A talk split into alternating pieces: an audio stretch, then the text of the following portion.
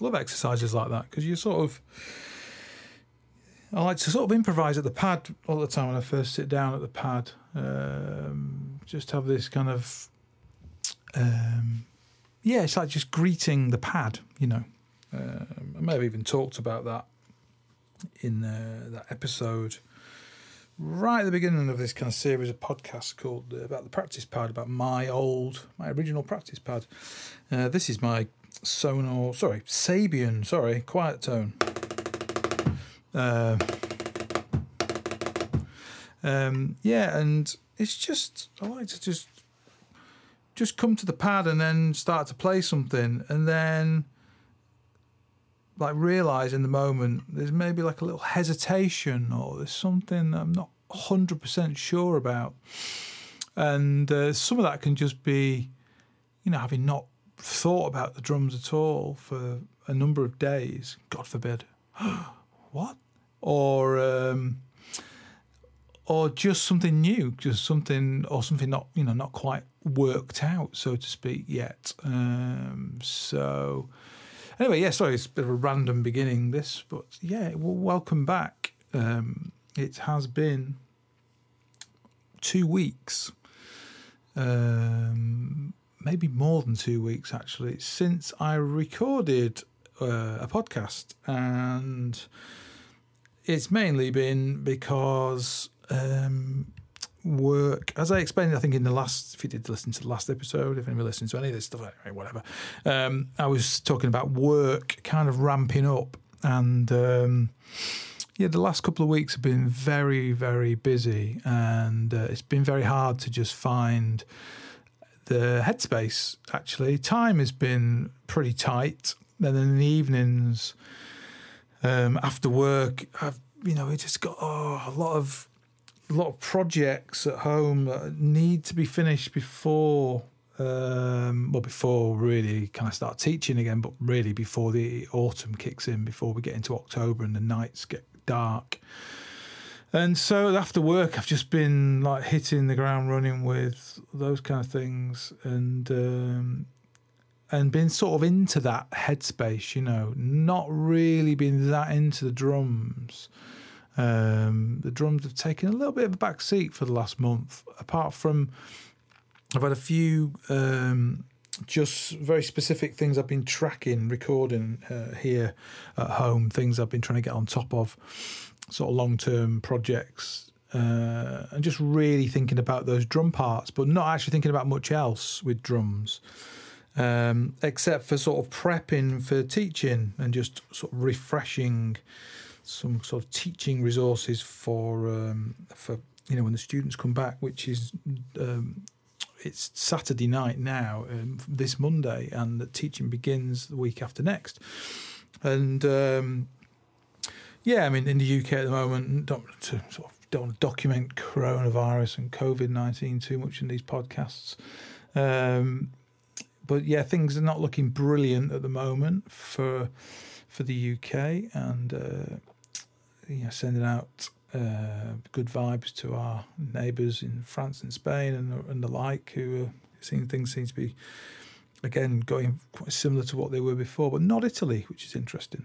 Very strict in Italy, I believe. I've listened to a couple of podcasts of people who have been in Italy, um, car podcasts, are talking about how Italy's got, you know, really, they've really kind of nailed it on the kind of strictness, which, you know, I think is the only way forward at the moment. I think, um, you know, in order to have a bit more freedom in our lives, uh, whatever that really means, um, then I think we need to adhere to um, some sensible restriction. You know, not take risks. Um, you know, my kind of life has carried on as it was. I've hardly really been out since March at all. You know, I'm not not done very much, um, and uh, I've made a decision to kind of you know stay at home and be kind of a bit isolated just by advice, medical advice. Um, and I was kind of hoping, you know, during July, August, that things were, were, sort of starting to improve and things were starting to feel a little bit like, you know, there might be an opportunity here for things to get maybe slightly back to normal.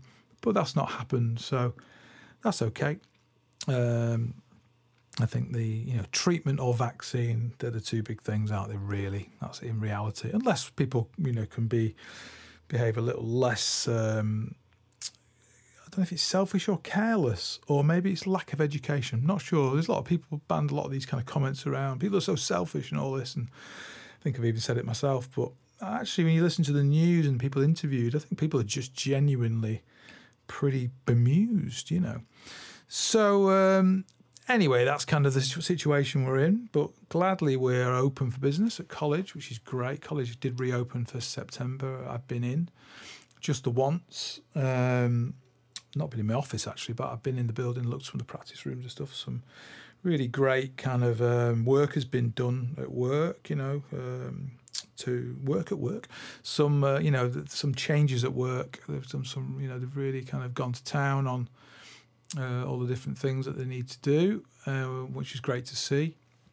And uh, yeah, so, but yeah, the sort of thing of doing the doing the podcast and the, the drumming thing and talking about um, stuff has just been quite a hard thing to get into the headspace of. So it's been yeah a couple of weeks, and um, and I was determined not to apologise at the beginning of this podcast because I just spent the last two or three apologising for sort of the randomness of when uh, when stuff's come out, the days they've come out.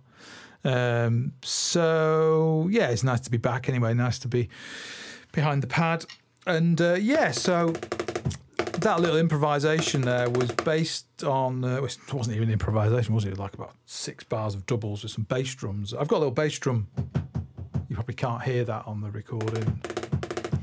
My little, I've got a bass drum practice pad for the for the pedal, you know, and it sits underneath my um, underneath my desk here where I've got my computer, where I work. This is where I do all my meetings at work. I also have my, my I've got my Logic where I record. Um, and I've got this little practice pad always set up here next to me so I can just go to it whenever I've got five minutes or half an hour or one minute or whatever. Um, and then yeah, in this little room, it's quite a nice little room. So I managed to make a bit more room in here this summer. I've moved some things out, bought a new shed, another new shed, and moved some things into the shed. All my kind of uh, electronic stuff and things, and then um, just yeah, because I've got sort of a bit more room in here now. So I'm kind of got a couple of plans for this little room. I'm going to be spending a lot of time in here anyway because I'm still going to be doing quite a lot from here with work um, for the time being, and yeah, and then uh, the you know the little drum shed. I was thinking about. Um, been sort of sat thinking about soundproofing, more soundproofing, going going a level up on the soundproofing, and and you know you have those kind of. I was sort of thinking, sat um, looking at the old eBay one night, um, sat in bed doing a bit of research, looking at different ways in which could like very simply try and take the uh, the noise leakage down by another I don't know five decibels maybe? Maybe that's a bit ambitious. Um, especially when it's on the higher end because it's harder the higher it is then you know one decibel uh, higher decibels is more than two decibels at low. I don't understand why it's about this exponential. Somebody probably could explain that to me but it's a it's a sound thing. But yeah the levels the drums are at um, yeah, five decibels is probably pretty ambitious, actually. But um, yeah, I've been thinking about because the walls in here, in this side of the drum shed where I'm sat, this is the original structure, and I, you know, I've talked about this before in previous podcasts about the drum shed. Um, which apparently looks like a sauna uh, when you're on when I'm on web, webcam. If I'm in this room, it just looks like I'm sat in a sauna. Apparently, because it's all that kind of wood, you know, it's a bit Scandinavian, uh, which I like because I kind of love the old kind of Scandinavian part of the world, sort of Sweden and Norway and stuff. Beautiful part of the world, beautiful people. Lived there for a while. Great, great vibe. Um, but yeah, this half is the original structure, and the walls don't really have they don't have anything in, inside them apart from insulation. They have, you know, it's insulated. It's it's not cold in here. It's reasonably warm, and it gets very warm because the sun comes round in in the sort of summer, late spring, all the way through summer into early autumn. It comes round from about two or three o'clock in the afternoon, and it sits on this um, for quite a few hours, and it gets quite hot. But the other half of the drum shed where the drum kit is, which is behind me, is a little door here, and then the other half where the kit's set up. That was built, uh, sort of purpose built for that, um, but it was it was not not massively well thought out. But the walls do have uh, they have rock wool inside them, so they do have a little bit of um, it's obviously insulation, but it's also a bit of sound protection. But then I had um, some extra layers of glass put in uh, last year, so the double glazing became quadruple, and that just it's just fixed another fixed pane of uh, of uh, double glazed glass in the three the three windows in there. And I put this internal door in here so I could shut this door. When I'm recording, I set the computer going. I go in there, shut the door, and it has made it quieter. You know, it's, it's but been sort of sitting thinking about, yeah, like adding some soundproofing in. So, you know, the sort of design of the room is in the corners is sort of uh, I don't know what size is actually. Is it two by ones or something? Not sure. I don't really know anything about measurements in woodworking measurements, but maybe it's uh, these little kind of um, just the corners of the rooms. Yeah, they've got this sort of potential anyway to add a layer of rubber. And you can buy this stuff that's really dense rubber. It's very, very good for soundproofing, like camper vans and cars and stuff. And um, and also for sort of for adding in if you've got buy some acoustic plasterboard.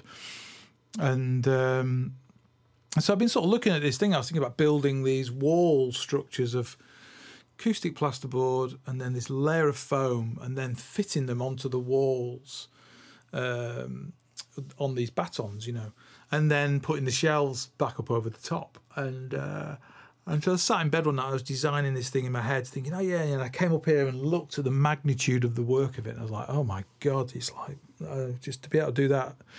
And it's having the right tools and everything, you know, to be able to cut stuff properly. And um, so I, I think it may be something for spring or whatever, but it's. Uh, but if anybody has any ideas about um, because the thing is it's it's all right people to, to say two by four and load of rock wool and whatever but I just don't don't have space for that in the other, in the other room.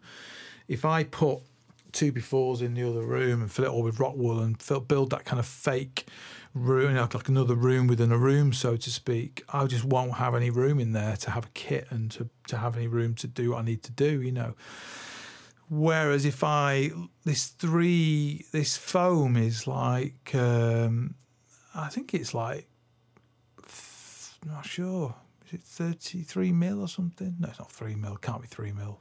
Uh, it's not three centimeters. Uh, it's not that thick anyway. In fact, let me just look here because I was looking kind of on eBay at different things as you do. You know the old eBay trawling. Um, and sorry, it is. Yeah, it's three mil. Yeah, it is, it is three mil, but it's very dense, and it's really supposed to, um, you know, absorb. Um, it's low end stuff in it. Really, it's harder to stop the high end stuff sort of traveling, but that has less impact. I think it's the low end, low mids and low end. That's that's stuff that really moves, doesn't it, and vibrates walls and moves, goes up and down walls and stuff. Uh, I think I don't know. Maybe I'm talking nonsense, but um, but yeah, and then there's a you can buy B and Q. Um, I'm not sponsored by B and Q, by the way, in any way, but it's the only place where I really know how to kind of you know drive to somewhere to buy anything like this. But they do this acoustic plasterboard, and um, it's hilarious actually. If you read the reviews, it's clearly uh, some people clearly think this thing is a miracle worker thing, and then they just write a one star review of it. They say put this stuff up and it was crap, you know all they did was they just shoved, put it up on a wall and hammered it to a wall and then expected it was going to get rid of all the sound. And then people that have, have written really good reviews have done the thing where they've got, you know, battens up and they've put some kind of rock wool or something behind, or maybe this kind of foam stuff. And then they've just got a little bit of separation and then put the plasterboard on top, you know, uh, and then painted it or whatever they've done. Um, but yeah, I was thinking about that, and then I was thinking about the roof because a lot of sound goes out of the roof. Is we've got kind of a, it's got two kind of little peaks. It's like a cedar, um, cedar um, roof on top of this uh, summer house thing, and it's in it's in two parts. Um, and I'm not sure how thick the roof is. I think it's a lot of noise comes out of the top. So again, I was sat thinking about uh, buying some uh, acoustic foam and cutting it out into shape and and then the other tricky side of it was I quite like the sound of the room. You know, I, when I record my drums in there, I just bought some new overhead mics. They're nice microphones. Um, I used to have the NT5 Rodes, and they're they're good. You know, I'm, I'm recording on a Rode mic now. I've got an NT2A. I've had this mic for a long, long time. This is the one I use for podcasts, unless I'm doing the kit ones. Whereas I use a 58 then, because that's great when you're playing and you don't get too much bleed. But um, I got rid of the NT5s because I invested in some KM184 Neumanns, which I've had before, and I love those mics. I, I, really like them. Some people think they're a bit clinical, and they're, and they're certainly not 414s. You know, I I I, I would agree with that. Uh, if I had the choice, I would buy, yeah, some vintage 414s, 70s. Uh, ones, the kind of silver cased ones, they're the ones I'd have. I mean, you know, you have reliability problems, but they, they sound beautiful and and I know somebody's got a pair of them, and they really are nice mics, you know. But the the KM184s during lockdown, there was I was watching a lot of them, and there was quite a few for sale, and then there was a pair that I hesitated on that I nearly got for a really good price, and I just hesitated, and then they got sold. Um, and then I delved, I dived in, sorry, on a um, on a pair that came up that were uh, not high price, but were at the higher end of of the of a matched pair, and uh, went in with an offer, and um, and the person accepted. Uh, just a little bit above it, we came to quite a quick deal, and, and I was very happy with the price, and they're good investment, you know, because they hold the value well. I, I had a pair that I sold in 2013, and they were bought. They were, I don't think they were a matched pair, um, because uh, my my friend Stuart McCallum had four of them. He bought them up. He was buying mics at one point. He was going through like a bit of a stage of buying microphones because he was trying to get himself kind of set up with his own gear and was kind of up in his gear and and yeah, he ended up with four of them, and I bought two off him, and I bought them basically for what he paid for them at the time, and that was what they were going for. But these they, they were the ones that were just in individual boxes this was a pair, a matched pair in in a, in a single box, wooden box, really nice, you know. And they were always a bit more expensive back in 2013, and uh, and the the market value now um, is very, very similar. So my kind of view is, you know, you get into a pair of them if you ever need to get out of them, and because of you know, financial reasons or whatever, or you just you know give up recording or some crazy thing. I sold my previous pair because I, I needed the money at the time because I was uh, in the middle of a a personal crisis, as they say. Um, needed cash, you know. Uh, so I just figured, yeah, I could get rid of them and just get my money back, you know. And the and the thing with the so the NT5s that I had for ages, um, again, I bought them uh, two years ago and I sold them for the same money, absolutely exactly the same, you know. Um, so and and I'd been watching the value of them, um, and they were yeah they were very they they were very similar they hadn't moved much in two years. Um, I think if I'd had the matching windshields and uh, the matching bags with the no, no, I had matching bags, but they were a little bit. The bags were a little bit. The zips had sort of fallen off a bit, and I, did, I only had one windshield with my pair, but they were a match pair. But if I'd had all, all perfect, I probably they'd probably gone up slightly in value. Um, but I just sold them for the same as I bought them for, so it was all spot on, really. So uh, anyway, yeah, so that's the sort of thing. With the room is a nice room, and it sound. I like the sound of the room. I, I when I'm recording in here, and uh, I'm not very good at recording, and um, I'm okay. I've got Logic. I've got a nice sound card. I've learned to meter at a good level. Um, I struggle a bit with the 58, sorry, with the 57 on the snare because I only have two pads on my preamp. I don't have um, limit, limited um, unlimited pads. I only got I only have two, so I use them on on the KMs actually. Um, so the 57 when it's on when the preamp's just on its lowest setting, is just within what I would consider like toler- a good tolerance. I'm kind of at minus nine decibels and I'm really laying into it, which is not ideal. I'd rather it was down at minus 15 really because with digital stuff you know you, you want loads of headroom. It's not this is not analog recording it's digital recording. So and that's the thing I've learned over the past six months. Whereas I used to meter at like minus two uh, because yeah all my conversations with recording from years and years and years ago when I used to you know we used to I used to go around to people's houses and they had eight track tape you know recorders and you know they had reel to reels that were eight track and they were they were metering they were trying to push the level uh, to get sound to tape you know. So we'd be like it'd be a real compromise um, with that sort of dynamic thing you know.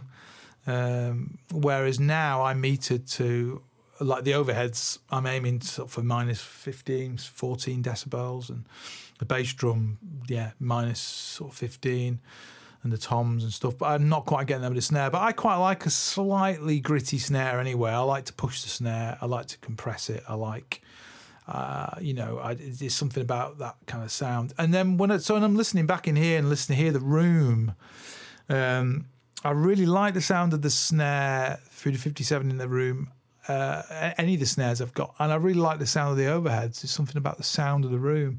And I used to, when I had the KM, uh, sorry, when I had the, the NT5s, I like the sound of the room. The, the, the NT5s are slightly less clean, uh, not clean. Uh, they're slightly more dis- not distorted, but not quite as pristine a signal as the KMs. You know. Um, apparently, very very low noise. Apparently, as a, for a microphone, but but the actual sound is not quite as pristine. There's definitely a difference, and and and I can really hear it in that room, you know, in, in next door. So part of my thing was like, I really want to add some more kind of deadening into the room, uh, into the ceiling particularly? Because I think I think part of the character of the room comes from the reflections off the ceiling. You know, some of it comes, I think, from the reflections off the glass, and and then the rest of it's an abundance of wood. You know, and there's a, there's a couple of drum cases in there and stuff, but generally it's a you know, so it's all about compromising it. Um, I'm going to see how I get on with noise. Um, we're definitely moving into a better time of year now for noise because, you know, the summer's the hardest time around here because it's not soundproof and the sound where my drum shed is, it travels a bit across, sort of across the um, the houses next to us because it's quite high up and it sort of just travels across the air, you know. And then people have the windows open in the summer, you know. And as things get colder, people shut the windows, don't they? And, and then you know you disturb people less. And then the you know, I was thinking I, I do I like tracking drums and the weather's hideous because the, the the sound just doesn't travel as much when it's when it's windy and it's chucking it down. You definitely definitely don't hear as much noise because the, the waves can't get through the air, can they? You know, you've got this wind howling, and you've got the rain coming down and stuff. Uh, it's definitely a good time for tracking drums. I always think, you know. Um, so anyway, it's yeah, all been kind of thoughts about that. Been so there's been a lot of preoccupation with that, and not a lot really about drums. And um, this is like the been the longest non-introduction to um, to a podcast ever. I think this is, in fact, to be, to be fair, this is actually the format of what I was really in, like originally intended it to be. You know, um, it's become like subject based, which is actually totally cool. Um, but the intention about this was always to be a little bit more abstract. I mean, I think a lot of it's quite abstract anyway, but uh, it was always never meant to be like the titles were supposed to be retrospective. One of the things I'd said was, well, I'm going to record things and then I'll title it afterwards. And today is definitely that. Um, because today's thing is um, it's a it's a sort of another little mini Q and A, and uh, and they're just I, I, get occasionally get questions from people, and then, and they're not really to be answered on the podcast. They're, they're, they're questions that come through they mainly come through Instagram. Um, actually, one of them, the KM 184s and the and the NT5s, was a question that there's, uh, a couple of people that um, I I chat to regularly on um, Instagram. Well, time to time, you know, people. I don't talk to a lot of people on Instagram, but my regular thing to talk to people on Instagram is like once every month or something. And um, they'd both asked me about the mic, my overheads, and they must have heard something with the recording because these people have listened to the stuff I posted for like three or four years, you know. Um, so pre NT5s, I used to use the 57 and this mic I'm speaking to now is just a two mic setup and this mic and this sound card that I'm using now. This I've, I've kept hold of this Focusrite. Um, it's called uh, which one is this now? It's the Saffire. Yeah, the Scarlett's the one I bought now. But I, have always had this two channel um, Saffire thing USB thing, and uh, I kept hold of it because, as you know, on the Mac, and people that don't know, on the Mac you can run this thing called um, audio MIDI setup thing, and you can basically create a device that combines two different cards in Logic and use those together. So when I do my my drumming podcasts, when I'm on the kit and I'm recording with the 58, when I'm doing when I'm speaking down the mic, I'm using the fo- this little Focusrite in here for the uh, for the extra channel because I've got I basically I wanted an eight channel setup on the kit and I wanted to start playing the five piece again. So um, that you know I've had that discussion already and gibbered on about that in a previous podcast. And I'm using these Sonor Phonics now. I've got the 12, 13, 14, which has my been my dream sizes forever, you know. And now I've got that set up here and absolutely loving it with the 20. Um, the the 18's still just a gigging bass drum, you know, and of course I haven't done a gig since March, so that's that. Um, there's a possibility of a gig in November, woo, which is quite exciting. Um, again, the gigging thing I have to I have to think quite carefully about because uh, I'm not. Um, it has to be the right conditions for me. I'm afraid it, it just ha- it has to have, you know, uh, it's got to basically be um, safe, you know, really safe. Uh, I won't go and do gigs in little venues or anything. Not that anybody's done any of those gigs, but I, I, definitely won't be doing anything like that for foreseeable future. But I've been offered a gig, um, which is a you know it's a separate load in. There's a separate room to sit in, um, green room thing for the musicians and um, which all might sound very normal to some of you, but some of you know who are jazz musicians, that ain't normal at all. You're just mingling around with the crowd most of the time, which I won't do at the moment, you know. Um, so um, yeah, and it's and the stage is you know it's quite a big stage, so I can be away from the other musicians. And the drums is a pretty good, just as a sort of fundamental thing. If you're in a big space, you know, I'm talking like a big room uh, that's got you know plenty of air and shit going on. Um, the drum kit as well. If you've got your own place to kind of load in and set up and be behind the kit and then get off the stage and be in a sort of room away from people, it's all pretty kind of safe, you know, because the, the, the, the, drum kit itself is a sort of socially distancing kind of instrument, isn't it? Um, it's just when you've got to wander in through a venue and wander through a crowd, you know, and people are chatting to you and stuff and blah, blah, blah. And then you're in like a, then you're kind of at the back of a room and it's a really hot room and there's loads of people in there. It's like, no way. So I'm sorry, that's just not going to happen for me um, for a long time until, you know, until there's other options. Um, but yeah, there's, yeah, kind of anyway, there's, there's of option of a gig. So I may, maybe getting the kit out in a couple of months, um, but there's nothing at all before then. Um, and it's been nice in a way to not be um, having to sort of take the kit out and stuff. I mean, I, have got a kit that I use for gigging, and then I've always got a kit here that I use for recording. So I'm never taking things down. Um, and for gigging, I'm probably going to end up using the Yamaha because the Yamaha is the kit that I've taken down because I wanted to have the five piece phonics, you know. And the, the, the five piece phonic thing was about having the eight ins and about having three toms so uh, 12, 13, 14, all mic'd up individually. I wanted a hi-hat mic. I've not had a hi-hat mic for a long, long time.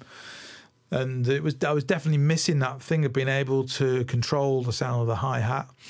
Uh, and just you know, so when I was using the two setup with the with the um, with the um, saffire, yeah, the scarlett. I keep keep, keep can't remember which one's which. The saffire, the the, the two in one I was I had the 57 in the sort of middle of the kit, sticking through the middle of the kit next to the bass drum and the snare drum between the two toms, and kind of pointing at the hi hat. And then I had this NT2A as an overhead.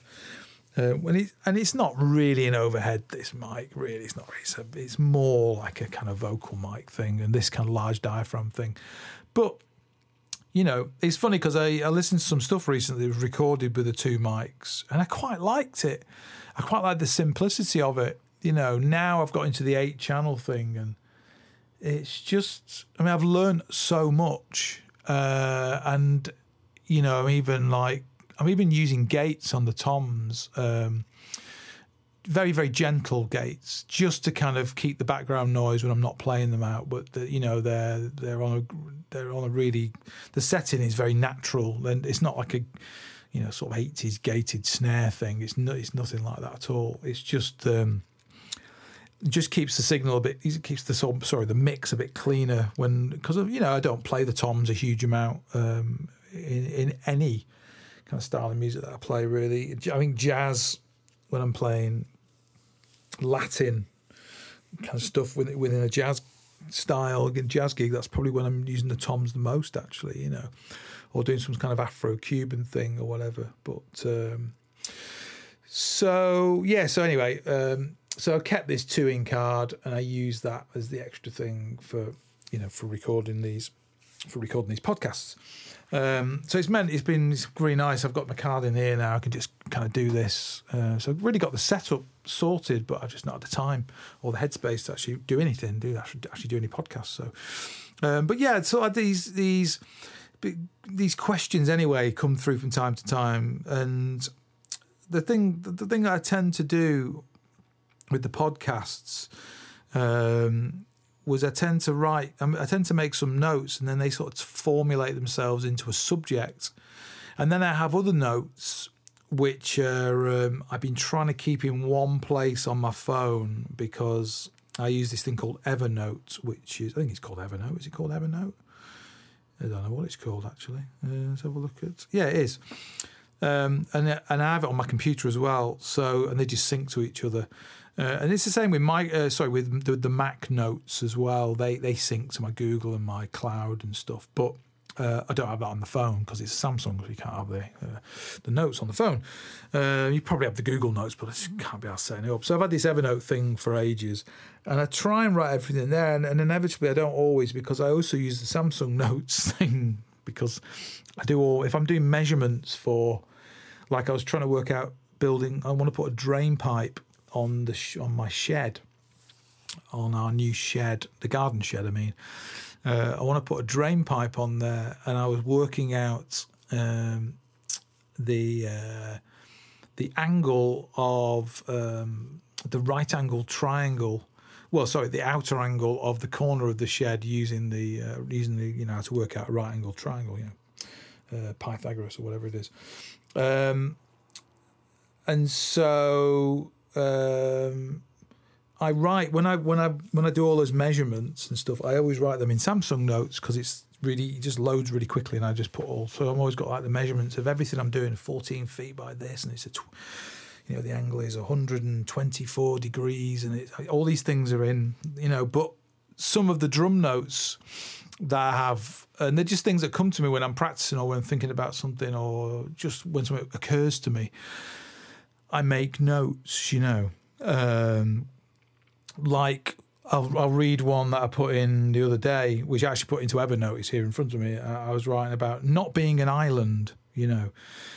Uh, and it's like, what the hell are you talking about, Dave? And, and so what that refers to was I was thinking about um, not being, you know, too separated from um, what other people are doing and, and what what's going on in music and what's and what I'm trying to do with my playing, you know.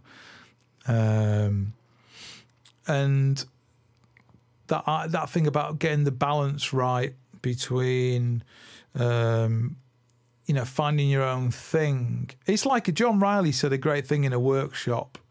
Um, because we we were there was a long discussion going on about uh, transcription and about lineage and learning from the canon, you know, and learning from other people and about all that kind of thing. And uh, and he said something that was very funny. He said that if if you heard somebody uh, who had never listened to anybody else, they'd sound so bizarre and disconnected from anything that you you know had heard socially or you know community or music whatever that it people would it would just be kind of disconnected from everything you know and um,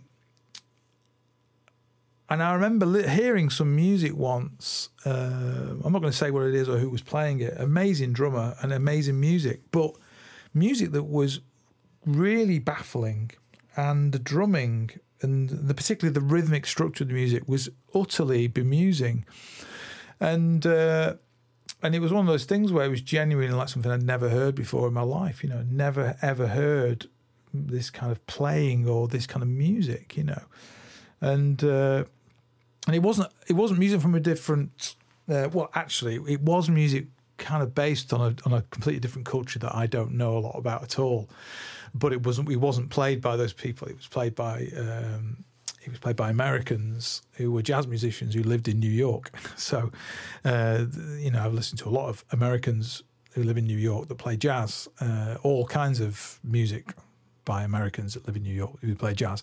But this music they were playing uh, was just really, I mean, compositionally, really, really dense, heavyweight, and, and, and amazing players, you know. So, anyway, so this is just like a little insight, and then to why, you know, I write things down, just write not being in Ireland, you know, because I was just thinking about um, making sure that, like, the, the, thought actually directly came from. Um, I was thinking about swing, playing swing drums, and about again still working on this thing of trying to play working on a way of playing that is clearer that has um, better more consistent time and is really focused on um,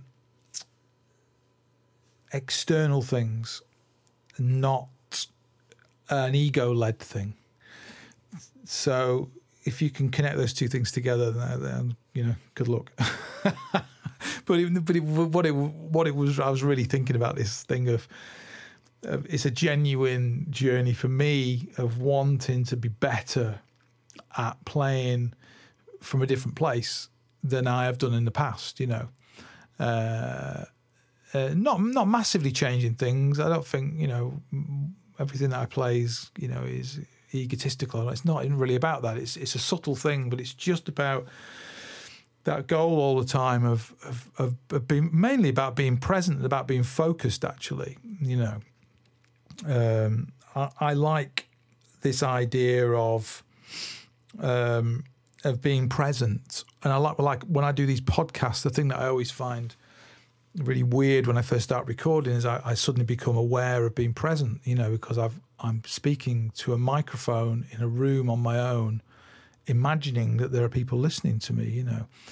Uh, I'm not actually I'm not sat there thinking, know. people are listening to me. I'm, oh, I can imagine someone listening to me. I'm, it's just that thing of it, it. It does make you very. It makes you present, you know, which is a good thing, and uh, and it's certainly the opposite of the daydreaming thing you know, the daydreamy vibe where, you know, I think people have this idea that in music that we sort of tripping out, man, it's all daydreamy and woo, you know, and we're playing and it's all like existential and it's all like, you know, lights and whatever. I don't know what the fuck I'm talking about. But yeah, it's not that at all. The people, all the people I know who are great players are very relaxed and are present and are listening, really, really listening, and are listening to the right things. And that that's you know one of the core things for me. And I've talked about this before about my the thing I really try and listen to when I'm playing in trio or jazz, for instance, is, is the bass.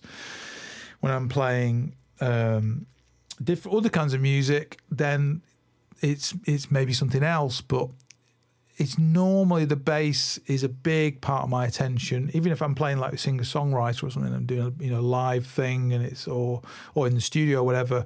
I like to I always like to track with bass players. You know, even if the bass player redoes their track, I always like to get it down with them because you want to feel that vibe. And then you know that when they've played with you, if it's someone that you connect with, then they're going to revisit that in in a way where they're going to know where it's from. You know. Um, but uh, I'm, I'm, very lucky. I play with some some very very very good bass players that are great, you know, great um, listeners, and they're very musical. They're empathetic human beings in in, uh, in in every sense of the word, which is which is great, you know. And um, so, and yet it also ties into this thing of um, one big profound change for me uh, he'd been quite recently actually, and it's one of those things where you know you know something, but you don't, you, you've never galvanized it.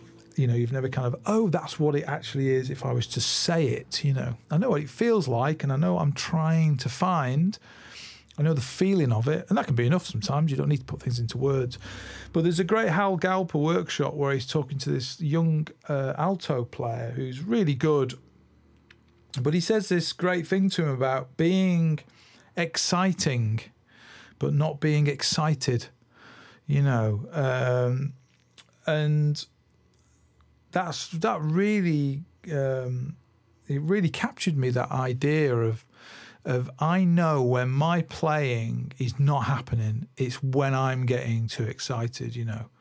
Uh, and it's not when I'm playing in a way which is relaxed and really listening and is allowing things to happen that people who are listening or into that music will be excited by, you know.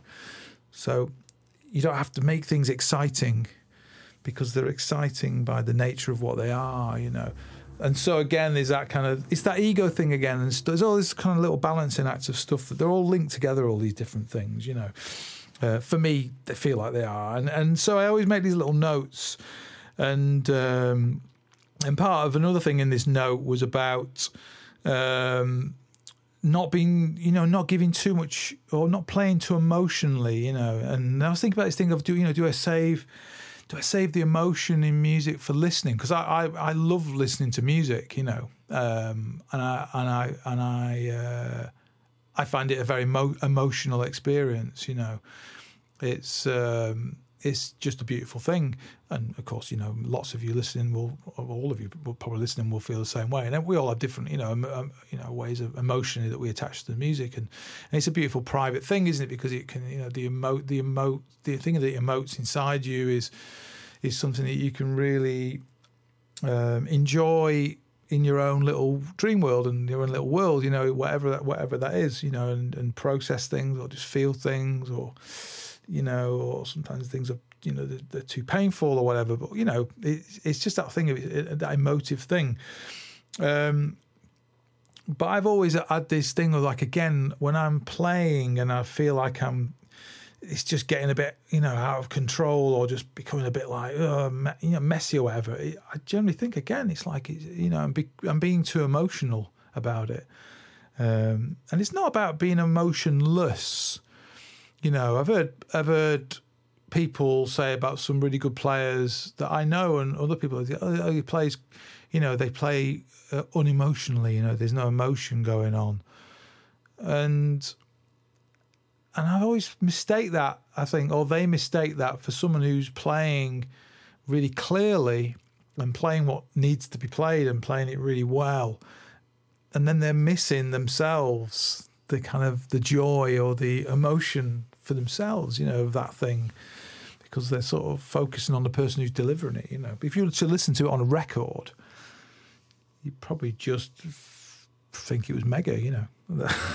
that's what that's what I always think. Anyway, so yeah, it's just like the, the little notes. So anyway, there was a few little questions and things that I'd had um, over the last few weeks, and I'd sort of stored them up. And I thought today, I thought I'm not going to plan anything, but uh, well, I'm not going to plan anything. I've planned these questions, but I'm not even going to start the podcast with a hello and all that non usual thing. I just thought I'll just find a, a, a point to start speaking, and then it'll just be from there. And at some point, I'm going to get round to answering these questions or getting into these little questions. And it, I mean, it's kind of irrelevant because the people that ask them probably won't don't even listen to this podcast. So you know, it's just. Um, but one of them, I'm going to start with um, a quick one actually to answer. Was that somebody said about favorite things to play along to, and um, I think this was in reference to. Um, these tracks that I write, um, I write tracks to mainly to practice to uh, for specific tempo styles and um, time signatures or something. You know, I just have an idea about different things, and I know I don't always write things that, are, that end up being like the thing I intended. And uh, a lot there's loads and loads and loads of stuff that never gets used. It's just they're just these projects that are just they sound hideous. You know, they're just nonsense music. Um, but that's kind of how I tend to work. But there's this um, the thing that I used to do a lot of was I used to play along to records. You know, when I was younger, particularly. I mean, I was obsessed. I used to make the you know the needle on the record player jump all the time. because I used to practice. You know, in the early days when I was at home, I used to put the jam on and David Bowie and things like that. You know, and the record player would be like a hit the snare or the bass drum particularly or the snare drum. There's a lot of low ending snare, you know. Hit the snare drum too loud or the bass drum and you know the the needle would jump. Um, but I really got into I put everything onto cassette. I sort of worked it out quite quickly that now I get everything down to cassette. You can carry a little Walkman around with you. And then I bought some you know some headphones that had that went around your ears and I rewired some bigger speakers into them. It probably wasn't very good for my ears. But I took them to bits, bought some little uh, drivers that were slightly louder, you know. Um, the drain used to drain the battery more. But, you know, but then I worked out and I got a power supply for my little Walkman. Um, and then, yeah, that was kind of, that was the thing. And I used to, so I used to put everything on tape. And uh, the things, the things that I've, if I think about what I used to play to a lot, that I, if I just don't really think about it, the first thing that comes to mind that I that I used to love playing along with, and I've still never played along with it and thought that I had a clue about what was going on with it. it was a tune strangely titled "Babe of the Day" by Vince Mendoza, um, who's one of my favourite uh, writers, musicians, and and it's got Peter Erskine on it. And it was a, it was a tune that I was somebody gave me uh, in 1990 1991, a guy called Orofo Orakwe, a really good bass player I used to play a lot with in London when I was in a band with um, Jones and Co, George Mariani and uh, people. Um, used to have this band when I lived in London, this sort of pop band, and it was a really good band. Uh, and I, it was it was a funny thing. I mean, I think I've talked about this in previous podcasts anyway, because it was a band that I nearly got fired from, probably at least twice because I was crap, you know and then survived that and really got my shit together. And then by the time when I left London, uh, the band was going, you know, was still going strong, and I got replaced by a really good drummer. I can't remember his name. He was really good. I remember hearing him on a demo they'd done. I thought, oh yeah, he sounds better. That's better, isn't it? You know, just one of those things where I just always like the sound of other people. Um, but anyway, yeah, but it was a it was a really great experience. I was so grateful to be in that band and go through all the horrific experiences of recording with them and stuff, and just being nowhere. And then getting to a place where it was genuinely better, you know, and we and we wrote some quite interesting music, and it was a really good band. The band was great. It was a proper band, you know. It was like one of those '90s bands. It was like in the in the '90s, these kind of, you know, people had bands that were uh, well they did in the 70s 16 70s and 80s but there was just something about that you know that kind of evolution as you know as a young person you know you I was listening to Tears for Fears and stuff and it was like Manu Katché you know and it's like that is the shit you know. If you're not playing like that then it's not happening. And so that was kind of all I was trying to remotely aspire to sound like you know. And I was listening to Peter Gabriel as well and again that was Manu and Vinny and just that thing, that kind of ethic of playing at that level, you know. And so the band that I was in, everybody who was on their instrument was into all this kind of music and was all really trying to, you know. And Orifo had all this great music, and he and he did this tape for me. I had this thing called Babe of the Day, Vince Mendoza. These a few tracks from this album called Start Here. Um, it's a great album. He made two really good albums around that time, actually. Um, very similar lineups. There's one called Start Here and one called um, oh, what's it called now? Um, I'm thinking of Connections, but it's not called Connections. Uh, it'll come back to me. Uh, Instructions Inside, sorry, that's what it was called. Instructions Inside. And uh, again, very, very similar lineup. Might be the same lineup. It's certainly Erskine and Will Lee on bass, on and and like Scoey's on guitar.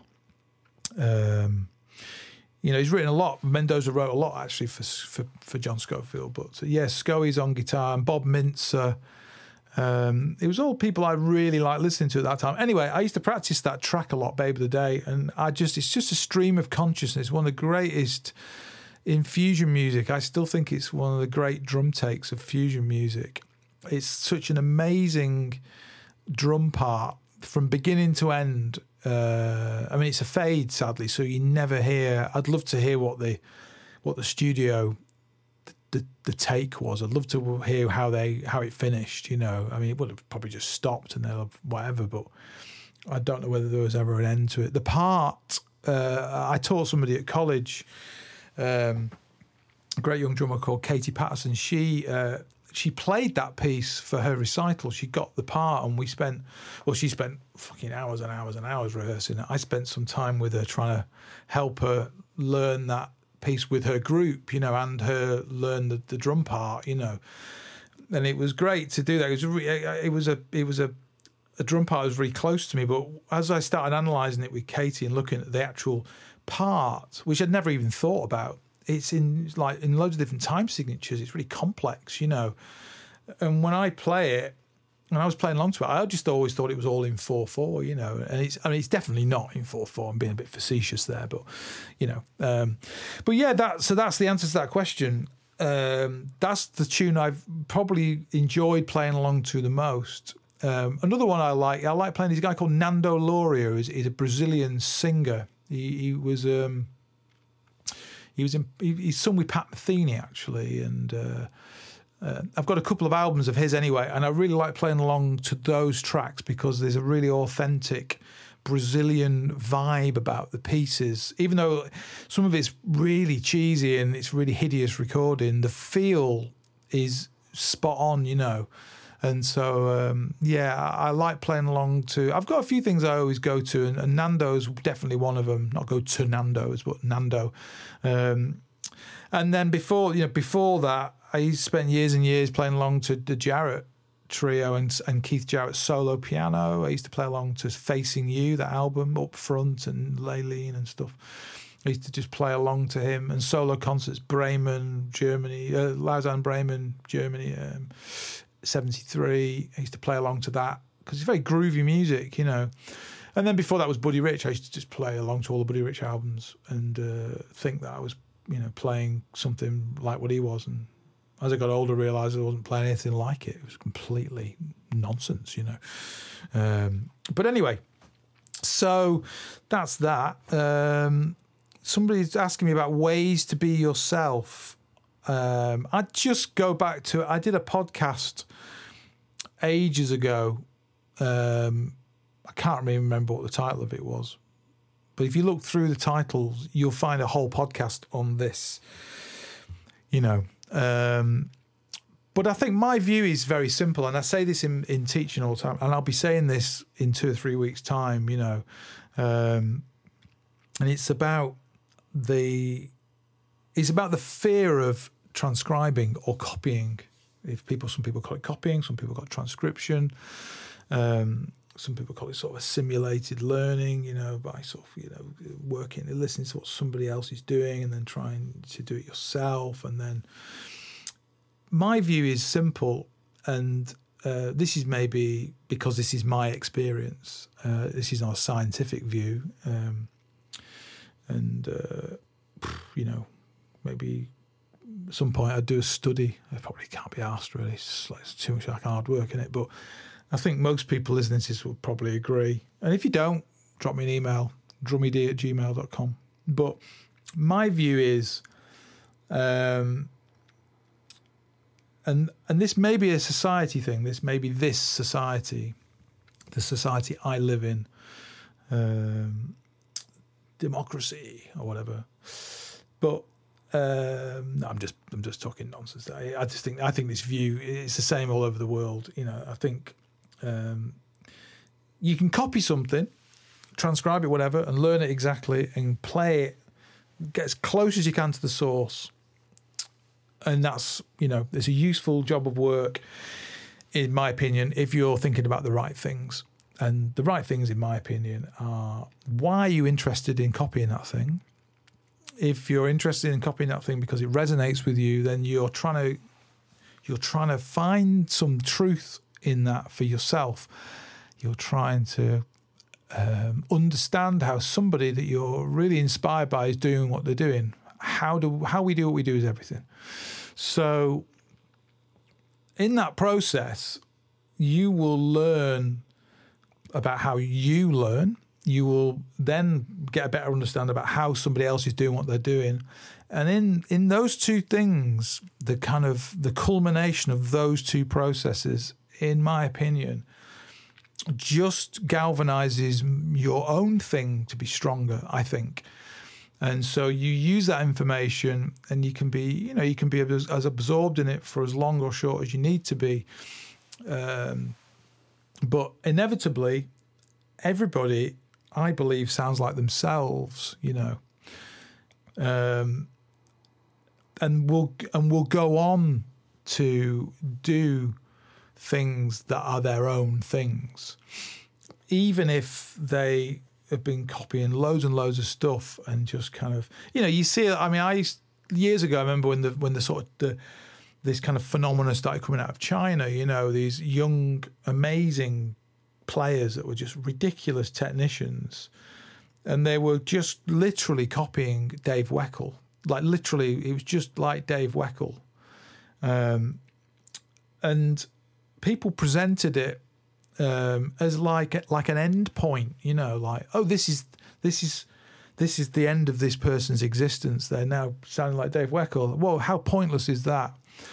And and I always think, well, you know, why why would that view why would you take that view? And I, th- and I think it's definitely a view when I was younger that I took. Maybe you know it's probably an insecurity thing. I don't know but you know it's like wow this like 14 year old kid from you know the middle of nowhere or we're just like you know in China somewhere some unknown kid is playing all the same shit that Dave Weckl can play you know. Oh my god you know that's incredible. That's also scary. But then you go but where's the individuality in that and then my, my view is, well, the individuality will come, you know, because that kid will go on to just play other stuff, you know, will mix and match those ideas up in their own way. It's like if I said, play paradiddle, paradiddle, double paradiddle, and paradiddle, paradiddle, triple paradiddle, and double paradiddle, triple paradiddle, double paradiddle, whatever as soon as you go, yeah, I'm going to do double paradiddle, triple paradiddle, double paradiddle, paradiddle, paradiddle, whatever, you know, blah, blah, I'm going to variate that thing. As soon as you do that, you're different. And then as soon as you start putting you know, little inflections or accents into those patterns and thinking about you know your own way of sculpting those patterns, you know, because nobody ever dissed anybody, did they, for learning the rudiments? You know, we put we we we push this thing onto people. You must learn your rudiments. You know, 25 or the 40 or whatever it is. You know, I, I learned from Chas Wilcox, And so there was 25 in there. But yeah, the, the 40 rudiments, you know, the the PAS um, online, you, know, you can get a free thing from the Percussive Arts Society of America. Your PAS rudiments. That's the ones I use because it's the it's the most kind of universal, really. There's the Vic Firth as well, isn't there? I don't want to get into the buzz roll debate. Oh, I don't want to get into that. We won't go there. But anyway, nobody gets dissed for learning the rudiments because you know they're a tool to get somewhere. And tra- transcribing Dave Weckl and com- copying him exactly and nailing that thing is a vehicle in my opinion to get somewhere you know. And what people choose to do that information themselves is up to them. They, you know they've got their own kind of you know, free will to use that information how they want to use it. But I, I always think that it's never the same, is it? It may people say oh, it's like a clone. It's amazing. It's not exactly the same. Actually, it's very, very close, and it's ridiculous, and it's you know, and it's all those things. But it's still not Dave Weckl. So it's cool. Don't worry about it. Relax. You know. So, but anyway, that's my kind of small view. So don't worry. Yeah, you know, being ways to be yourself there's no fear, I don't think, in transcribing other people's stuff and learning how they do what they do because it's going to help you learn about, you know, process and about how you get to how you get somewhere quicker. You know, and I think ways to be yourself is definitely by listening to other people to work out what you do and what you don't like. You know, um, because again, it's back to this island thing, you know. Don't be an island. Don't be this player that's never listened to any other music ever and, and appears on a stage and everyone's like baffled by what you're doing because it's not. It's got no groove and it's you're playing like you know like just grooves on weird on the floor or I don't know. Some I mean maybe it's like a quirky thing. I don't know. It's all music in it, I suppose. At the end of the day, but I think if you're trying to connect with the people and have a social vibe in your music let's not forget that people, even in, in these crazy times, um, it's still possible to have a social vibe in music, and it will come back again full on for sure uh, in the not too distant future. So yeah. Anyway, that's um, have listened to that podcast. Is the answer to that question? I would say. Um, the third one is about um, drumsticks and practice stick and and I kind of know where this comes from. So, like the drumstick I use, and anybody that knows me probably uh, will remember, and quite a few of my students do go. They, they go through trying this stick because I use it, and they like the sound. They, they like the sound I make on cymbals and stuff, and it's not all about the stick. That it's about the hand. You know, uh, some of it does come from the stick, but I, I you know, when I get warmed up, I find a better sound with exactly the same stick, and it's it's me. It's coming from me, not from the stick. But I'm. It's actually coming from the cymbal. The cymbal's got the sound in it. I'm just not finding it. But anyway, I use that Peter Erskine original stick. I've used it since it came out in 80, whenever it was, and I've never used another stick when I play. I've never done, you know, never gone through an extensive period of gigging um, and used a different stick.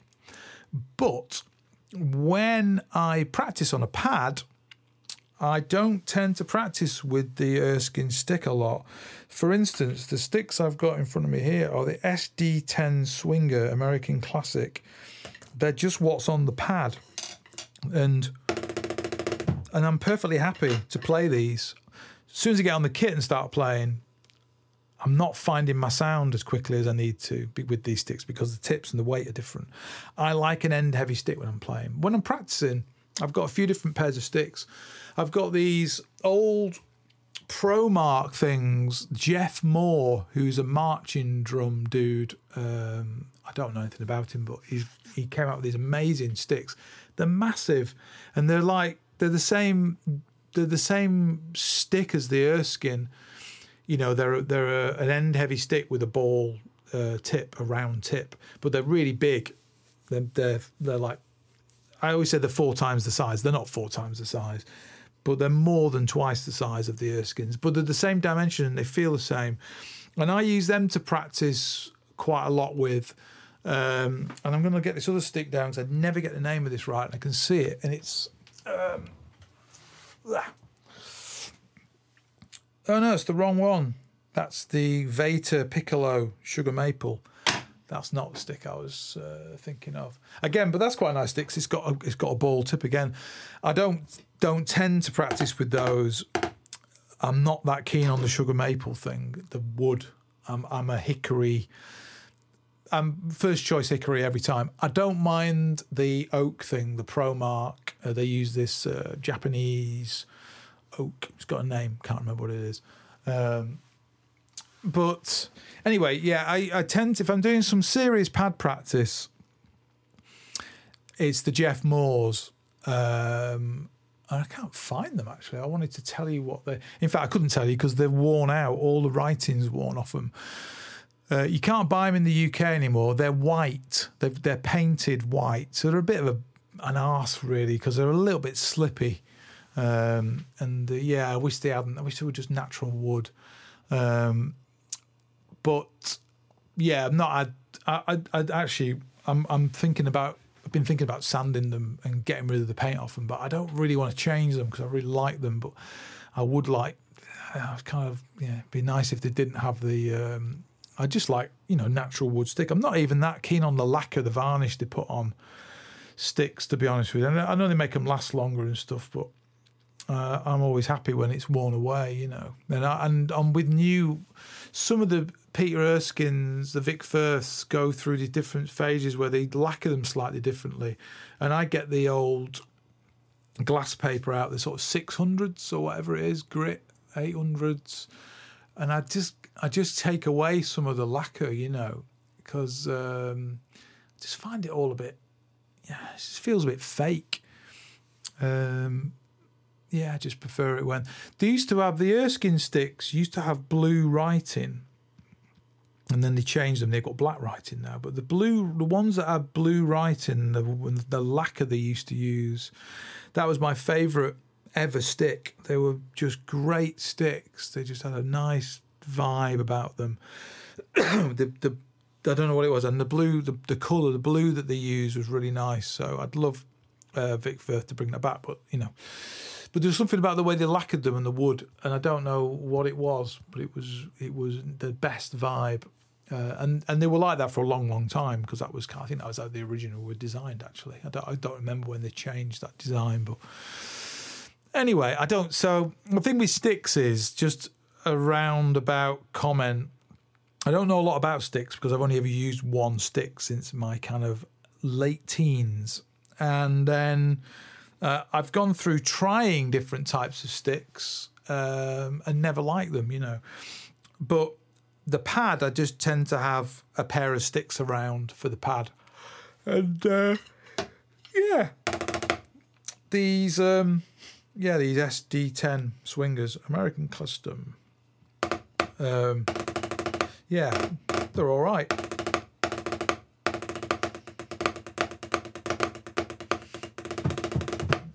But yeah, they're not they're not a stick I'd use on the kit. Um, let me put this stick away and so oh yeah, it's a pair of yeah, it's a pair of Erskines here. So so you hear the pitch, the sort of tone difference. You know, it's just uh, yes. These are quite old-ish skins. The tips are all right though, but um, yeah, just have I just have sticks lying around all over the place. You know, um, I tend to, I've got these shelves in here which have uh, my drums on and they have other stuff on. I tend to have sticks kind of everywhere just so I can grab a pair of sticks. Never have don't you know never have uh, the, the rule I have in here is is never be a, like within arm's reach of a pair of sticks. That's kind of um, you know that's just a weird rule I have. It's just a thing.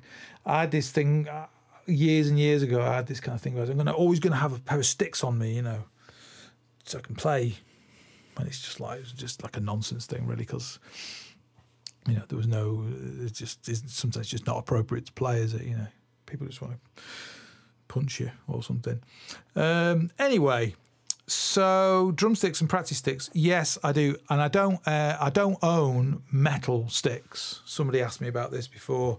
Um, I know a couple of people that do, and they really like them. I use the Jeff Moores because they're heavier and they're thicker uh, and they're hard work to play with. And the metal sticks, I believe, are the same. You know, they, are just um, they're the same. The thing of the the metal sticks is they're, they're generally the same size as the stick that most people generically play. You know, they're around a five or a seven A ish kind of size, but they're but they're a lot heavier. Um, I just I quite like the challenge of playing the doing the you know the practice stick with the with the Jeff Moores. And the thing about the Jeff Moores I'll say as well, and I think I've said this before, is if I get on the kit with the Jeff Moores and play, if I've if I've been playing with them even on the pad, if I get on the kit with them, I can eventually find a sound, you know. Um, no, you know, not after too long, 10, 15 minutes, I'll just get to a point where I've found, and I can play it 90, 90, 90%, I reckon. Not totally 100%. I, I mean, I never, I've never played at 100% with them. I wouldn't be able to tell you, to be honest with you, but I definitely can play at 90% with them you know, and it's the same with these um, these SD Swinger American classics I've got here that I, on the practice pad. If I got on the kit with them and I was playing with them, I could be, you know, pretty much at full whatever, you know, within no time. It's just the sound thing, you know. I, would be the Jeff Moores. I'd find a sound, but it wouldn't be the sound. It would just be it'd be the, an ideal kind of sound with that stick. It'd just be the best thing I can kind of find. And the same with these other sticks because that's the thing that we do. And it's like when you, you know, if you go on, if you go on a kit and you've got, you know, you just got what you've got. It's got weird cymbals and it's got cymbals that are not ideal. And you know, if we really try, we find a sound. You know, I did this tour years ago in Spain. I used to go over there a lot with this uh, trio that I used to play with. It was a kind of en- sort of entertainmenty sort of trio. It was, you know, we used to do some nice gigs, and it was always good fun. And there was always lots of kind of drinking and stuff and cigars and just you know nice wine and things. Just like um, in Spain, you know, there's always this kind of culture of. Um, I just find it exhausting to be honest with you. It's not really my kind of thing, but it wasn't all. You know, it wasn't all the time. And uh, this one year, um, we went over and there was a guy that we'd met who was um, he was a kind of friend of the guy, the promoter that got us over there, and he also became like a bit of a friend of the of the singer that we uh, that we had in the in the group as well. They kind of guy quite pally, you know. Um, even though this guy spoke no English and the guy, the singer at the time, didn't speak any Spanish, they just became friends. It's one of those things, you know. Um, you know, good drinking buddies, as they say. And anyway, um, this guy was a drummer you know, he, I mean, he was an engineer by day job, but he was, he was, you know, he was a hobbyist drummer. And so when I first went over there, he came to some of the gigs and he was watching me and he was really nice, you know, nice about me. And, and, and he said um, to the guy, the promoter, said, oh, if, you know, if he ever comes back to, um, to Spain again, you do something, you can use my drums and my gear, you know. And I was like, oh, right, okay. Anyway, so I went to his, I went to his house, um, at the end of I think the second visit, and I went to his garage, and he had he had all these uh, like oak custom Yamaha oak custom, every bass drum size, all the toms, everything. So I was like, oh, amazing, great. So next time I went back, I was he he he'd made this offer. He said he really wanted me to use his stuff, and I was like, oh, great, okay. And this time I didn't take any cymbals with me. Um, I just because he had cymbals, and I didn't check out the cymbals. I just thought, you know, I don't know, just oh, yeah, it was one of those things. And I think we were traveling a bit light, and there was a couple of other issues. Um, so anyway, um, he turns up on the first gig and he got his really an 18 inch bass drum, really nice, nice toms, good, really good hardware, all Yamaha hardware. I'm a big fan of Yamaha hardware, as people who know me know. And then the cymbals were all, we should, you know, they're really good cymbals, but they're all Sabian um, AAX Studio Ride, Studio Crash, Studio Hi Hats. And this was a it was a jazz it was ostensibly a jazz gig. It was it was a, it was a trio singing, you know, but the the, the the sound world of it was was a jazzy sound, a, a groovy, you know.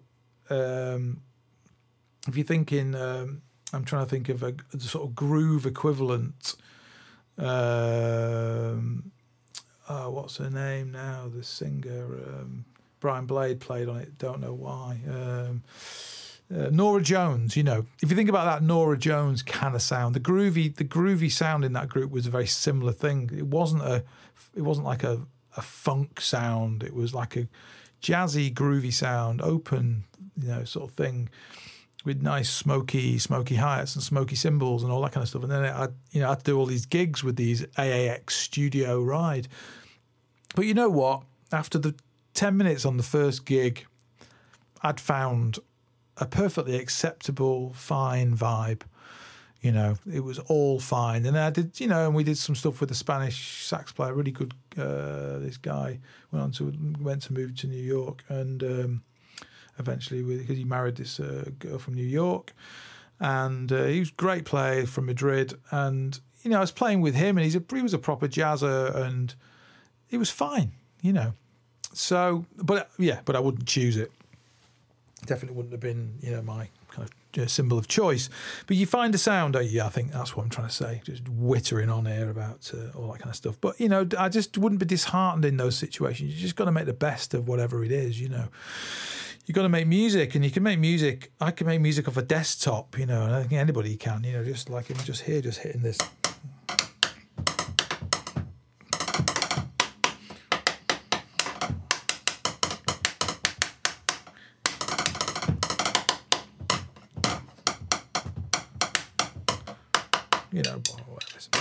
Pretty abrasive to me. Anyway, it's all sound. So yeah, drumsticks and practice sticks, done that, and um, and then somebody asked me this thing about. Uh, it's like the question was about sort of the balance of different things when you practice, um, which I found a really interesting question actually, because it could go in lots of different directions, um, and so I don't I can't remember exactly the context. I'm not even sure I'm going to answer the their question, but I can answer the question um, for myself, and I suppose it links to the thing of okay. Um, and I think again, again, it was about these pieces that are right, but I think they were also asking me about you know practicing drier things like you know more um, you know stuff with just a metronome and things like which which if anyone's listening to my, like my episode on the metronome and stuff you know you'll know that I practice with a metronome and I enjoy. So yeah I mean the what I'd say is I, I have a I go through you know inspirational periods where I'll um, really get on to something that um, that is just a thing that I'll practice with just at the kit with a metronome you know and I'm just using the metronome um, as a, as a as a time reference point to make sure that I'm you know practicing it consistently at a certain tempo because I'm trying to get something together. And it's normally something that's coordinational based on based on something that's coordinational um, and then is within you know a sound world that I'm trying to attain you know it's always within that kind of sound world. And that's uh, that's that's ever refining but not changing hugely but it's always refining um, so yeah, uh, and and the hard thing about that can be like I haven't played a lot recently in that way. Like I've not done a jazz gig since March. You know, I haven't played jazz with anybody since March. I've just I've been playing at home and recording and. And then I've not played a lot recently, but a couple of things that I've tracked recently have been like groove based things. And so if I sit down now to practice a coordinational thing, uh, that's kind of based in the jazz sound world, one of the things that I'm keeping my ear on as I'm practicing that thing, you know, I'm trying to get this. You know, it's normally a coordination thing, as I said before, but I'm just I've got my kind of ear on make, getting closer to the sound world of it as well. You know, just making it, making sure that as I'm practicing it, I'm just taking care of it. Does it? Does the ride cymbal sound how I want it to sound? Is the snare where I want it to be in the balance? Is the hi hat sounding how I want it to sound? You know, all those things. It's not just about the pattern or the coordinational task, it's the sound world of it as well. Just balancing all those things out.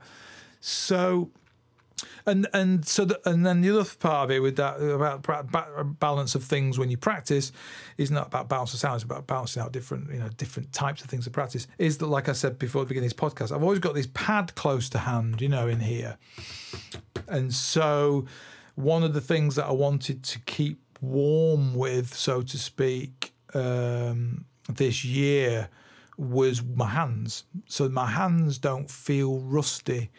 Um, because I'd gone through a period, um, just because of what was going on in my personal life a, a year ago, and then and in the year before that, um, where I'd really fallen off things technically um, because I hadn't been practicing really, and stuff, other stuff had been going on that was a bit more of a priority um, in the family, and I definitely noticed a drop in stamina, you know, and chops basically, um, technical dexterity, you know, fluidity, and sort of getting back to a decent place of of, of getting around the instrument, and having the pad closed and then having doing you know doing lots of recording here and, and this lockdown thing and all that and I've talked about this before I definitely feel like much more on it now. Um, and also because I've worked really hard on my bass drum which I've talked about in the other podcast quite a lot I've really really worked the last six months I've spent a lot of time on the bass drum and just it's been a really just been something I've kind of embraced the negativity of this time with a, a, positive thing that I've needed to get together for so long. And, you know, I feel 2% down that road now, um, having been no percent down the road back, back in February, you know, March. I feel like I'm 2% down the road now. Um, and it feels good because it feels like it's like this is why I've got the the pad this pad down on the floor, you know, because um, when I'm practicing on the pad, I'm always doing things that involve the feet in, in with it, even even if I'm just feathering, you know, or something. But a lot of it is about playing patterns like that, you know, and not doing the thing like I used to in the past where I'd just play the hands and the feet would just be, you know, keeping me from falling off the chair, you know. Um, and and when when I'm on the kit as well, I'm definitely I've noticed in my left foot um, things that I can do by by having this kind of awareness of the feet and by practicing stuff even in the right foot. It's opened up the left foot, you know it's all connected to each other. You know, something, some, some inhibition in your right foot, or something you're inhibited, sorry, by coordinationally between the hands and the right feet will unlock the left foot simply by unlocking what the problem is with the right foot i believe you know it doesn't unlock the things that you can't do with your left foot i'm not saying it's the answer to everything is by just practicing the other foot but i, I, I certainly there's definitely things that i've practiced in my right foot and, and, with my right foot and my hands, coordinational things that that have meant the left foot can now do what it wanted to do in that situation and more, you know. So yeah, so I'd say, you know, finding the right balance of things when you practice is um, is an ongoing task, and it's an ongoing task of uh, of awareness of what your needs are and wants are at the time, you know. And it's definitely about that thing of, you know, do you know what you need to practice? Are you aware of where you are with things? If you're not, then maybe it's good to see somebody get a lesson, you know, or have a conversation with somebody that you respect, or just with a friend, you know, someone else that plays or something. Just have an open chat about it. Um, one that will always, for me, always. I mean, I, I speak to drum friends now, you know, when I'm teaching, even those conversations always lead me to make a note of something that I want to work on, you know, always. Um, so that, that I think that will be the same for anybody, you know. And then there's a thing of what projects you're working on, and and um, so I, you know, I'm not doing, I'm not really involved in any external projects at the moment. Uh, things are very quiet for me, but most people I know are involved in projects, and those projects demand certain things of us playing wise, you know. So again, it's making sure that you know um, not only what those parts you got to practice, but what you know if there are things that you're struggling with with those with, those, with that music, or if you're trying to play parts that are sort of a bit beyond you about what supporting exercises you need, you know. And then there's the thing of of working on um, your kind of uh, you know your sort of technical side as well you know and just having the right things that are you know the right things for you technically and, and, and, looking at your own technique you know making sure your own technique is working and things like that. You know it's just having that those different levels. And then there's things like reading you know i i do go through periods of practicing my reading um, because I, I used to be a very good reader and then I didn't read for a long time and got back into reading and you fall on and off it. You know, my reading's pretty good, um, but I do like to practice um, different things. Like sometimes I like to do snare drum etudes because they're com- more complex kind of reading with specifics of roles and things and, and just and, or, or the, the, modern reading textbook, the Louie Bellson book, is a good one for we- reading weird rhythmical shapes and groupings that are all that you're never going to read in the real world. Um, and then there's just the thing of you know of reading uh, like the Ted Reed stuff, you know the, the, kind of syncopation stuff, just reading those kind of patterns. Um, and then there's chart reading, you know, uh, that's the thing I practice the least. Um, I only I only practice chart reading when I'm preparing for a show when I've got when I've got a set of charts that I have to know for a show, and that's normally more about um, knowing the the context, really, the groove, knowing the tempo and and stuff in case you know I'm getting called upon to be in any way in charge or uh, in a position of of bigger responsibility than than just the just the drum responsibility, you know, and that's happened in the past for me before, and and and been ill prepared. So I always note to self now, you know, if I'm doing a reading kind of thing. Um, yeah, and then transcription and all those kind of stuff, copying other people, you know, checking out other people, listening to them, trying to play what they're trying to play their thing.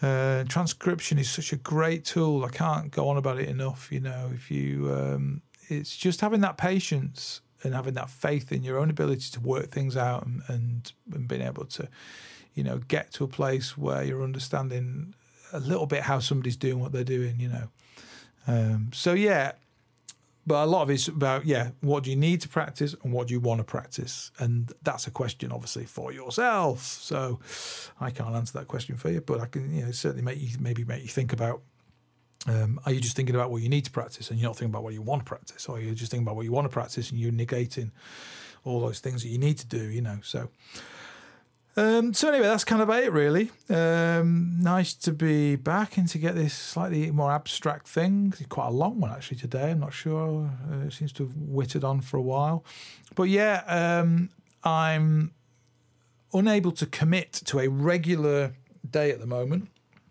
I'm um, going to try and get to once a week. not sure if that's going to work out at the moment. A couple of tricky things going on, uh, and of course work is is is ramping up as well. So, um, but yeah. Anyway, and then there's still yeah two or three interviews that I got kind of bubbling away in the background, which have gone a bit quiet at the moment.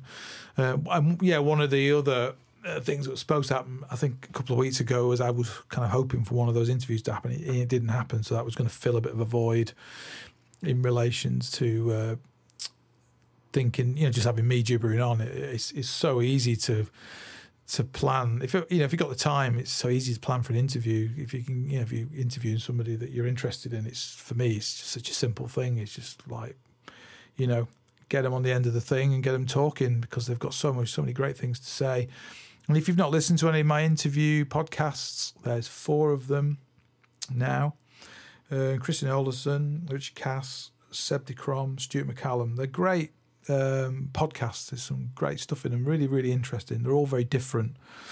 They're all very different musicians, you know. So, um, still trying to get a second one with Stuart. We have talked about it very briefly again, but um, he's got these amazing things at the moment. If you if you follow Stuart on Instagram, he's doing these little lesson things on some of his solo guitar pieces. Um, and they're great they're just um, they're, they're like on the I, IGTV thing, you know.